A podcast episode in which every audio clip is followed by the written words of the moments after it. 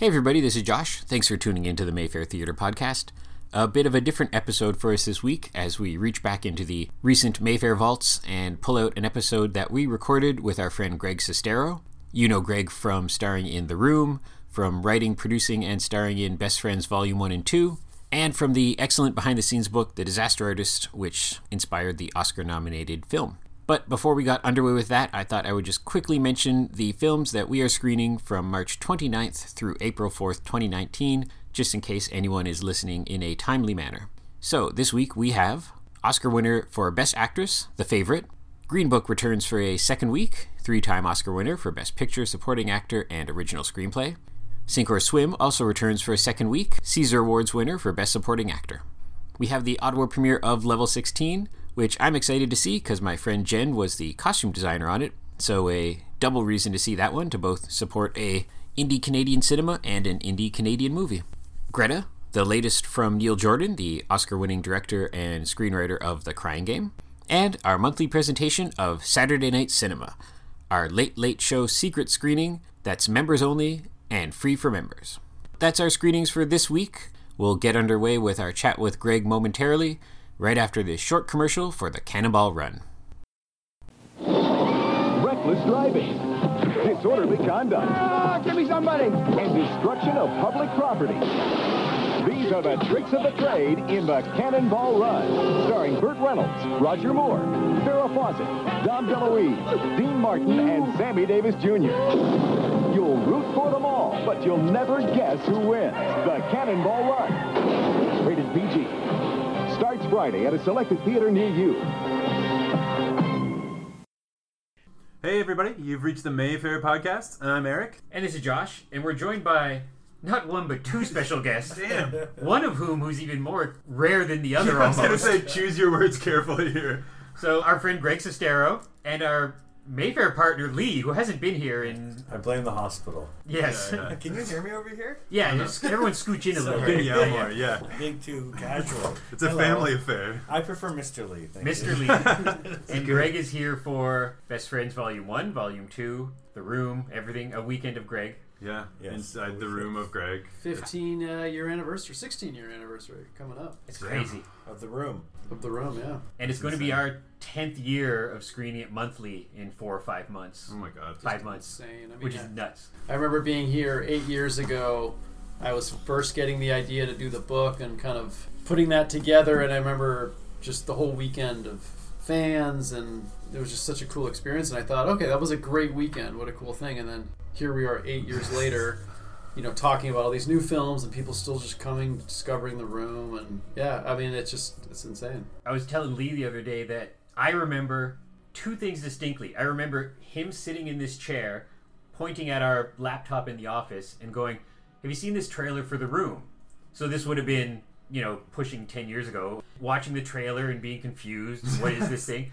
And then when we got it, I missed seeing it the first three or four months. And I remember saying to my friends, we should go see this because this might be the last month we have it. and then cut to now, and as we speak, it's month 115. Yeah. And That's it's- good. That's a good story. Yeah. He's been saving it for years. That's why people should listen to this podcast. There's lots of good stories. So many Right? good stories. It's a good ad for the podcast on the podcast. Excellent work. So, Greg, you just came from the UK. Yes. Were you just doing as you do here? You're There showing. were some, yeah. The so Lionsgate released Best Friends Volume One and Volume Two on digital and Blu-ray last month. So we've been showing the films around the world now. Is it any different with a UK crowd versus Canada, the States? Um, you know what? Surprisingly, watching the movies, they get laughs in similar places, which is a lot like The Room. I feel like the the humor works. I mean, obviously, this has a particular audience. You know, smart, quirky audience, and they, they get they get the weirdness. So it's been consistent pretty much around the world. And you got to go to Wayne Manor.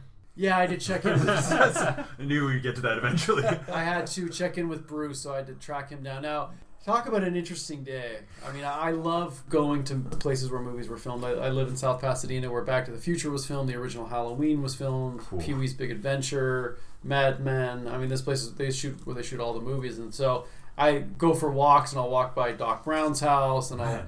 walk, walk by the Halloween house, you know, in one walk. So when I was in uh, the UK, I make a list of places I want to visit around the world each year. I'm like, okay, this is the year I'm going to do this, this, and this. And Wayne Manor has been on there for like five years, and I've never gotten there. I was like, okay, this time it's happening. So I went to uh, Nottingham, and we've tracked down Wayne Manor and went there. Absolutely incredible space, but even better, we went to the other Wayne Manor that was used in Batman Begins Oh, okay. which is which is called Mammoth Towers or something, and that was even better. I mean, this place was tucked away in the countryside. It was it was incredible. So we spent the day tracking down Wayne Manors. Two way manners. I was like, has you went to the good 60s one? I, I thought you went to the 60s Batman one. And then he's like, I don't think he went to the 60s Batman Wayne Manor. I'm Yeah, like, we did the we did the it's not Chris, a the. Chris Nolan tour. that's amazing. Yeah, every time Then I'm went to in, Dunkirk. yeah, Hilarious stuff. every time I'm in New York, I go look at the Ghostbusters firehouse, and it d- never gets old. Like it always, for a second, I'm like, it's the Ghostbusters. I'm in Ghostbusters. I'm a I'm a Ghostbuster. Ghostbuster. Yeah, it never gets old. I'll walk by Doc's house and I'll always just kind of think maybe he'll answer the door if I knock, and he never Yes. usually does. I've also I'm trying to think. There's also A, Every time I go to Montreal, I go to the massage parlor that was in Ilsa. Oh my God. Cat Tigers in the Siberia. I'm glad that sentence kept going there. I was like, this isn't movie related. Sorry, continue. I went to the uh, Karate Kid house as well in the valley where you Oh, got yeah. beat up with the fence and Oh, really? Yeah. They rebuilt. The, is that where they they filmed the new one? just they just recently In the same location? yeah but I used to go there when they had the pool and it was it was the apartment so Wow. that's that's one of my one of my things I heard the Halloween house owners don't have a good sense of humor about being the Halloween house owners. well they they moved it now the city moved it to just this they literally moved the oh, oh, house oh, to man. a new spot and it's just now sitting there Oh, so wow. nobody lives in it any, anymore Because I had heard a few years back that you know dummies, not being like going and knocking on the door Yeah. or taking photos on the front Is lawn. Michael here? Yeah, and then like he's on the front porch yelling, "You nerds, get off my lawn!" Man, Get off my lawn. that's amazing. See, now I want to go there too. Like, jeez, I've, I've always wanted to go to that house. Like, that was one of my. And now I've heard that they've just completely ripped it out of its moorings and it's in a different place. But I guess that's better now in a way. And so I just recently listened to because I had seen Macaulay Culkin on a talk show a, a while ago, maybe Colbert or something, and just mentioning his podcast. And I knew you had been on it, so I tracked down that to listen to it. So for you, as a giant fan of Home Alone, did you could you get through that okay? Were you starstruck at all? Yeah, it was. It wasn't easy. I mean, when you've waited for that moment since you were 12 years old and it's happening, you don't really know how to process it. But I think for me, it was it was also really cool that he knew about the disaster artist in the book when it was happening, and so he was also aware of the journey that I was taking, and I thought that's that was pretty pretty amazing. And just getting to talk movies and you know make jokes. I only made one Home Alone joke because he's like, I actually am heading to New York right now in like one hour, and I'm like. Don't get lost. Yeah. and he just kind of rolled his eyes and said, "Good one." Uh, but yeah, no, it- it's it was really cool, and it's cool to see him kind of doing his own thing now and uh, embracing whatever it is. Because yeah, obviously he had made those films early on. I mean, he peaked. You know, he was he made so many movies in a short period of time. I, I even admitted that I went to go see Getting Even with Dad, oh man. and he's like, "You might have been the only person that Yeah. saw that." And then Baby's Day Out, I went and saw. Oh god. So I was the same really com- director, isn't it? I was committed to the Hughes, John mm. Hughes Nice. John franchise. Hughes, yeah.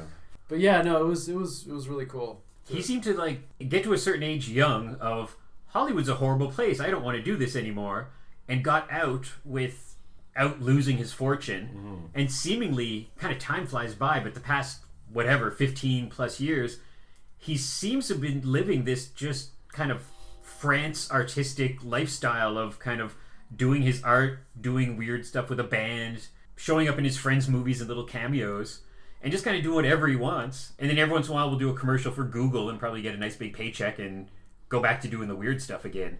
But so many other kid stars, you know, did not get through okay with that. But Linda Blair. well, ev- Linda Blair had a hard time. yeah, Not so good. Well, and even like Culkin's parents took a bunch of his money at, at one point, did they not? There Think was like some like controversy about that. I don't think it was pretty. Yeah. Not so much, yeah. Jake Lloyd. oh, man. poor Jake Ooh, Lloyd. We were Uh, talking about him the other day. What a performance! And Oh, strong. It's a strong unbelievable. performance. Yeah. Can you He imagine put it that- all on the line. that really poor did. kid on like day one of shooting Phantom Menace was like, "Here we go, everything's coming up roses now." Everything Like, Well, he probably thought that on uh, on uh, what was the film Jingle? oh, All the jingle Way. all the way.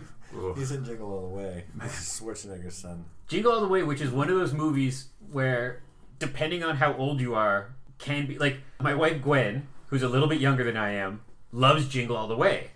But it's because if she saw it when she was a kid, I was already into the you know teens or whatever, and it's like that with so many movies. Like there's always a movie that you're like.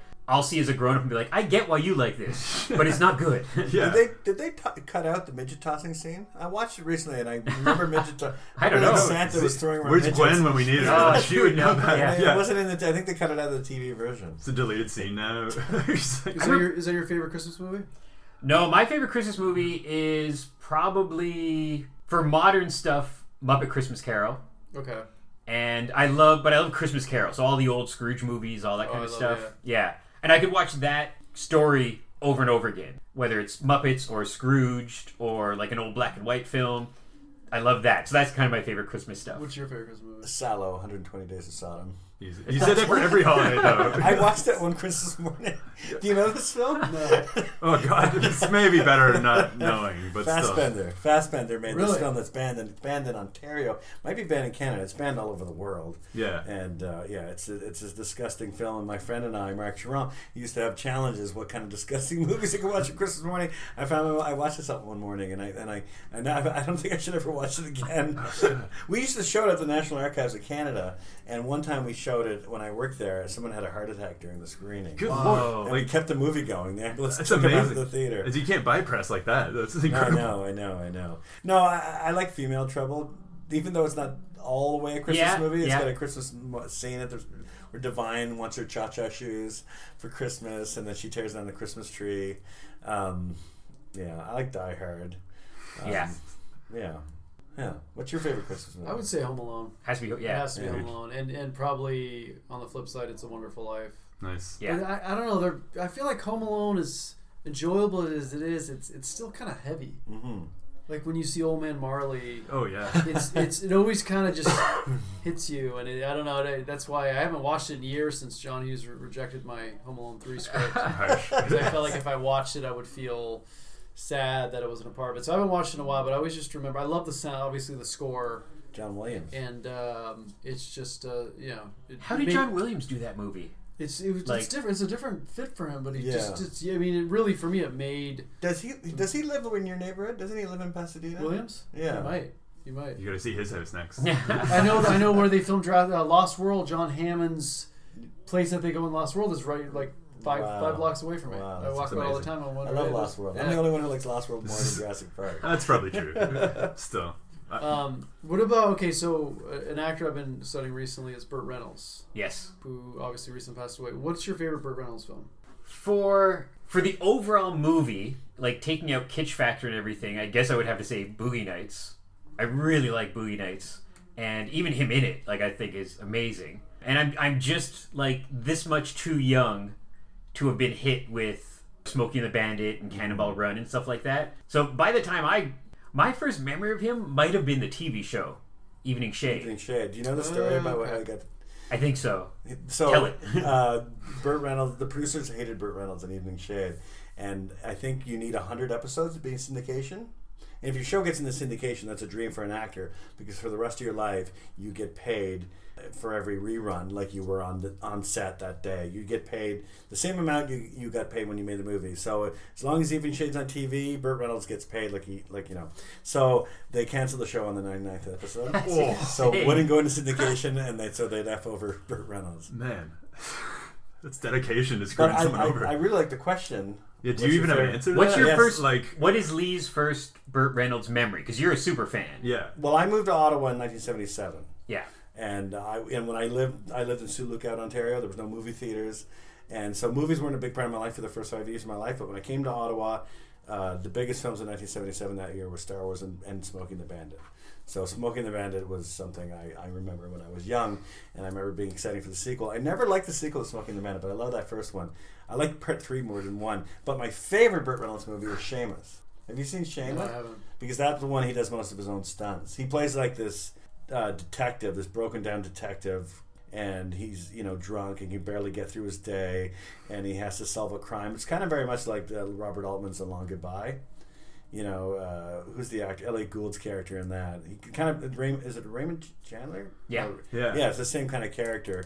Anyway, Shamus, he does this incredible stunt in the movie. He's run, he's, he's running out of this big mansion, and he's on this wall, and he jumps to a tree, and he, and it's really Burt Reynolds that did it. And he grabs the branch, and the branch snaps. It's in the movie, and he like falls three stories and lands on his head. It's just like Jackie Chan's stunt in, in, in Project A. Yeah. And it's an incredible stunt. It's like you wince watching it, you rewind it, you watch it again. There's all this great like running in the movie, and he's like he's like Jackie Chan in that movie, and he's he's just charismatic. When when Burt Reynolds is in bed with a woman, I want to get in bed with Burt Reynolds. he looks so much fun. It's, he, he's in bed with this girl at the beginning of the movie, and he's got a shitty apartment, and he sleeps on a, with a mattress on a pool table, and the girl's in bed complaining about how cold it is. I don't know. I love I love but I love Burt Reynolds. Uh, even the shitty movies on here. Best yeah, well, I should House. say that I really love Best Little Whorehouse in Texas as well. Like the music, everything, and Texas has a whorehouse in it. and it's it's a weird movie because like a lot of movies at the time, it's a pseudo family movie. You know, it's or or Grease. You know, where it's like, oh, it's a family film, and you listen to the songs, you're like, this isn't a family film at all. I remember seeing Best of the Whorehouse when it came out with my parents, and I asked my dad what a horror house was. yeah. Oh god, that's horrible. That's like when I, da- I asked my dad what a period was, and I'll never forget that answer. I explained that to the kids after we watched Carrie. Oh, well, that's good. Good learning experience. I love White Lightning, and he directed the sequel to White Lightning, Gator. I love Hooper so much. I like the films he didn't make. He was supposed to play Jack Nicholson's role in One Flew Over the Cuckoo's Nest. That was His really good. his list of movies he didn't make is mm. maybe the most impressive sad list in Hollywood history Yeah, because it's it's Star Wars. and, Like it's just. What Star Wars? he was supposed to be Han Solo. He tried out for Han Solo. I mean, that seems. But then there's some that he like refused. James Bond. Yeah, and, and it, it makes this crazy alternate universe where you imagine Burt Reynolds, Han Solo, Burt Reynolds, James Bond. But I, I gotta say, I also love Burt Reynolds not for just the movies. I loved him on Johnny Carson. I remember being young and he was always the best guest. And I watched him on YouTube still. You watch all those when he used to host and when he was just on how much Johnny Carson liked Burt Reynolds, and I thought that was all really fun stuff. And, and then I got sad he married Loni Anderson, and when they brought WKRP back, he directed every episode. I didn't know that. Jeez. And I remember watching those when it came out, and they're terrible. it was so unfunny, but yeah, then we know what happened there. Yeah. Um, They yeah. lived happily ever after, right? Yeah. Well, they they're still they became friends again. Oh, that's good. They shouldn't have, but they became friends.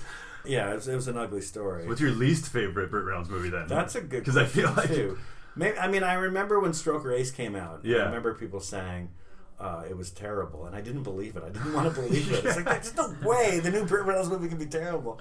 And it's, I maybe you know what maybe Smokey and the Bandit too, just because I want that. I wish that movie was great. yeah, I wish it was as fun as the first one. It's just not. yeah, it's pretty hard to. But they still made it. It must have made money, right? Because how many? There's Yeah, three. there's three. Well, the part three is an interesting movie because Burt Reynolds didn't want to be in it.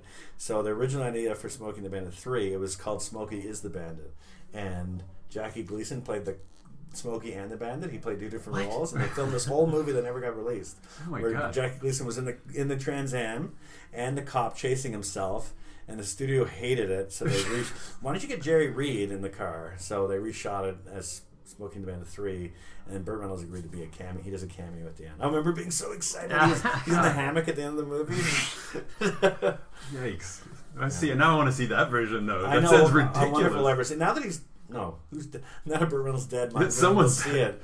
Um, you know, I, mean, I would love to see that come out. Like, but are they going to release a Smokey and the Bandit three Blu-ray? Yeah, there's not a lot of demand for that, I guess. But I who would love to knows? see that too. God, Smokey is the Bandit. Everything gets a Blu-ray. I wouldn't be surprised at anything nowadays. That's a good title for a movie too. And I think who's remaking the Cannonball Run's being remade right now? What? By the big director.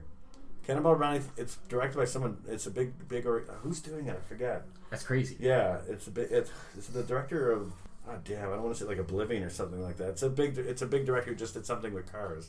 um, no, but it sounds. It sounds like James exciting. Wan. No, not Just not, throwing out titles. He did I Fast and Furious. I'm like, you're not giving us much to go on here. no, no, not that guy. A capable filmmaker. Yeah, oh, here we go. yeah. Did you know that Burt Reynolds made a movie called Best Friends? Yes, yes, I Man. just watched that again. When he died, TCM put out all his like put a lot of movies Was it on. any good? Best friends? Uh, no, not, not the second But I- best best friends we've a- seen. It's a little just too melodramatic. You know, the whole movie is him and Goldie Hawn fighting. Is that a movie where they sell teeth or whatever?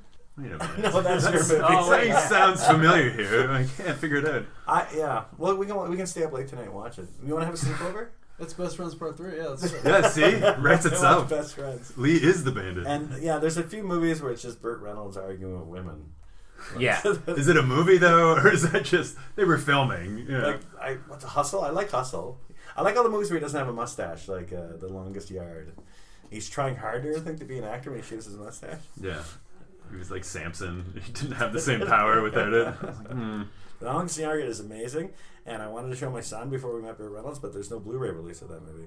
But because he died, the good thing about when he died, it was on TCM and, and HD, so I PVR'd it. Yeah.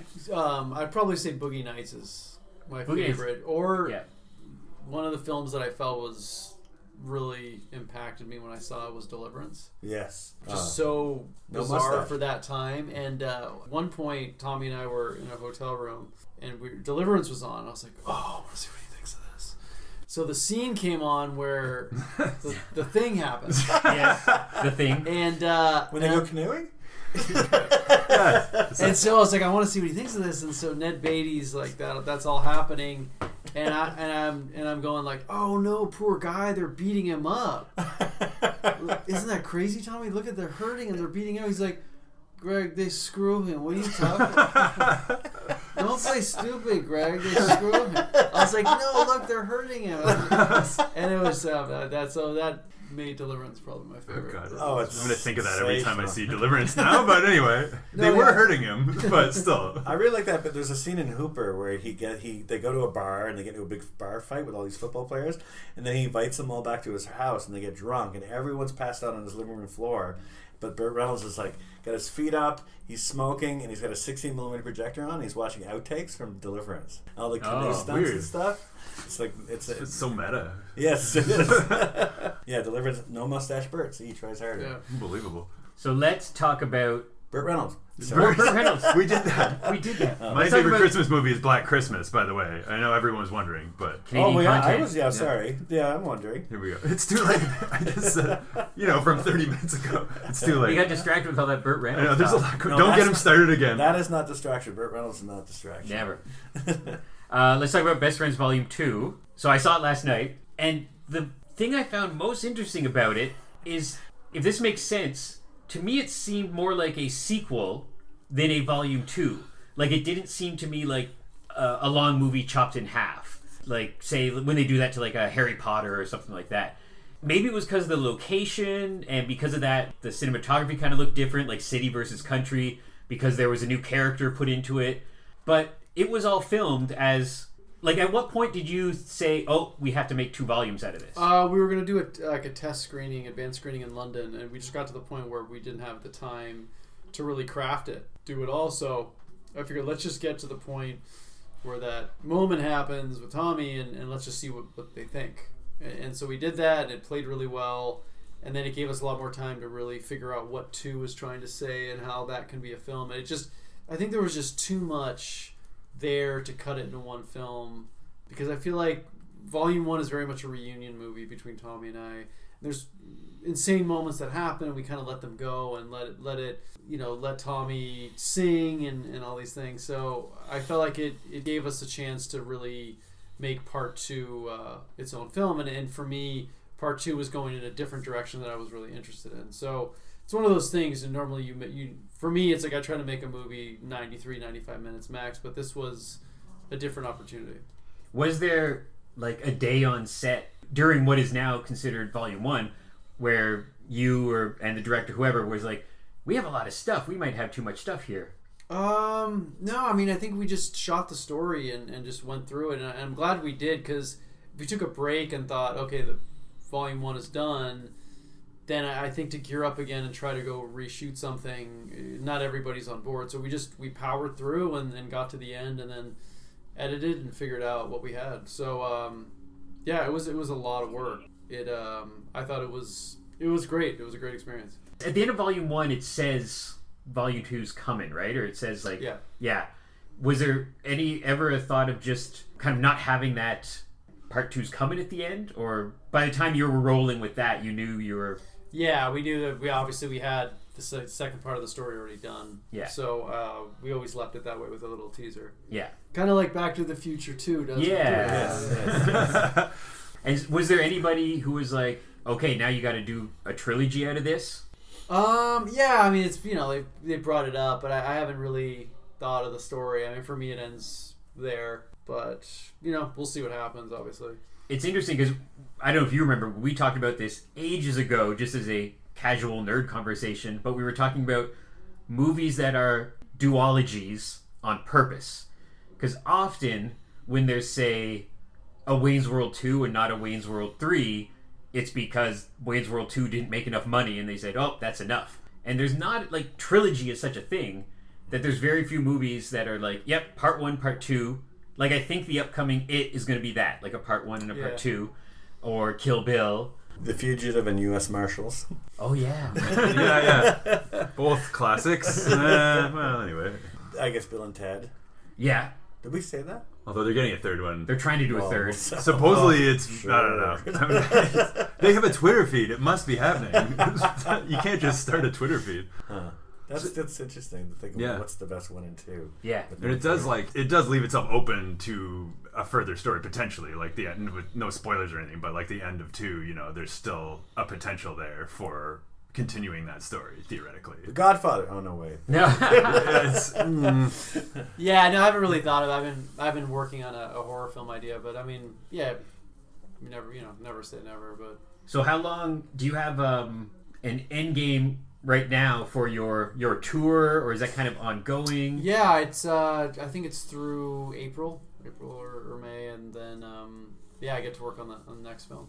And uh, at that point, do you take a script writing break, or I've been just kind of piecing together a story for quite a while now, and I've started writing, and I've just been working on it. So you know, hope, hoping to get everything done by like June. and then maybe a year or two from now, we'll have you back with that. yeah, yeah, we're definitely screening that. I'm excited. Once I heard that you were doing a horror movie, I was like, all right, well, I'm definitely on board for this. I'm pretty excited.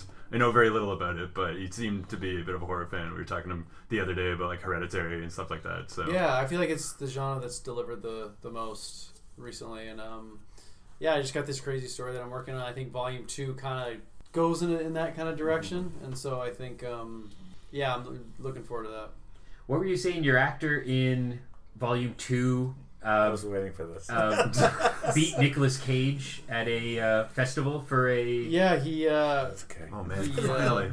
Beat beat for man. yeah he beat out Nicolas Cage for Mandy and Tom Hardy for Venom. Yeah, he Oh, man. um, his name's Rick Edwards. He hasn't he was on a he was a soap star in the '80s, and I grew up watching him, and then I got to work with him in Japan in 2004 modeling for these weird catalogs and we became friends and he's just this really hilarious larger than life character. And I wrote this part for him based on him and like I didn't even know where he was at in the world and I thought this guy that I knew would, make a great character. So I wrote him on the page and and uh, I thought wouldn't it be cool if to find him and have him play this part? It's kind of like a pipe dream really. It's, I didn't even know if he was still alive. I mean I didn't talk to him in like eight years. So we're gonna we were gonna make the movie, and he was a he's a huge part of it. And so like, what do we do? Obviously, like Bryan Cranston would have been uh, a dream choice. Wasn't gonna happen though. And Nicolas Cage had been brought up Ooh.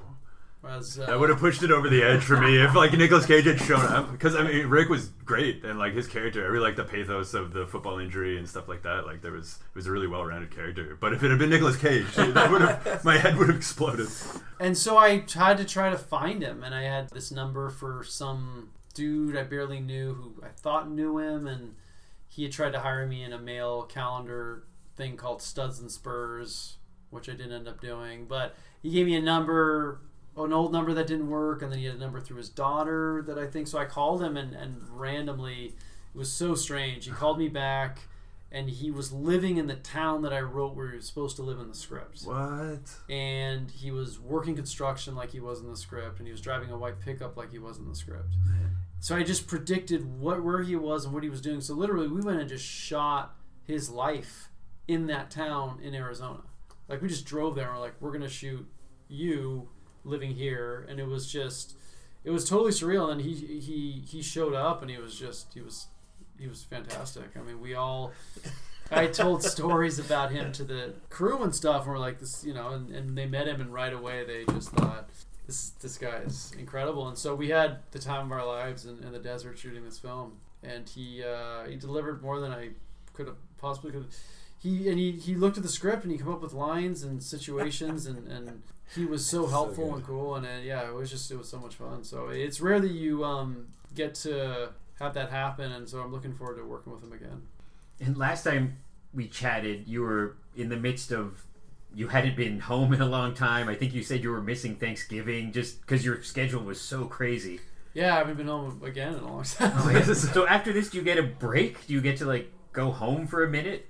For a little bit, yeah. Like I said, I'm probably going till like April or May. Yeah. And then I will, uh, you know, we'll have shown both films because we did the thing for tour for one, and then we did the tour for two, and so we'll have shown both films like worldwide, and um, it's a great feeling because now you can get started on your next film, and people have been able to see your current work, and hopefully it gets them ready for your next insane film. It's always the thing when people say when you finish a project, no matter what it is, and they say what's next. People always forget. Well, I got to get this out there now. Like I have to show this, or I have to sell this. I have to talk about this.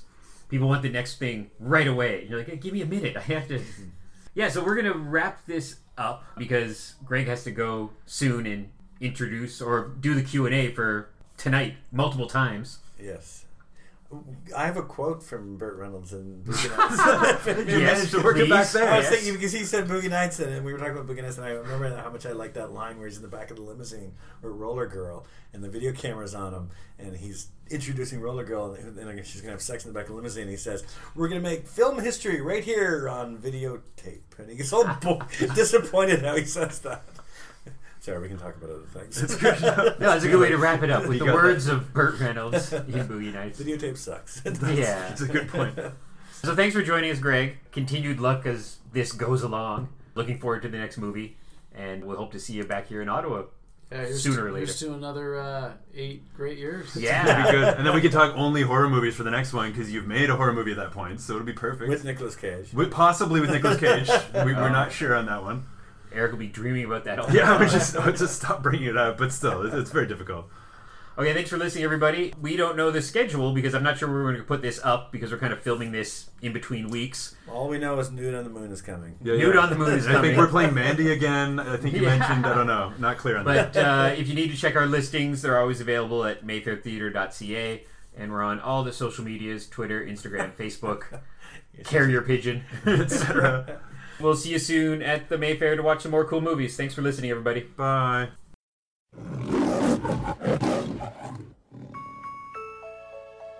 When I first learned to walk, Dad wasn't around. He was there. And when I got my first base hit, Dad couldn't make it. He was there.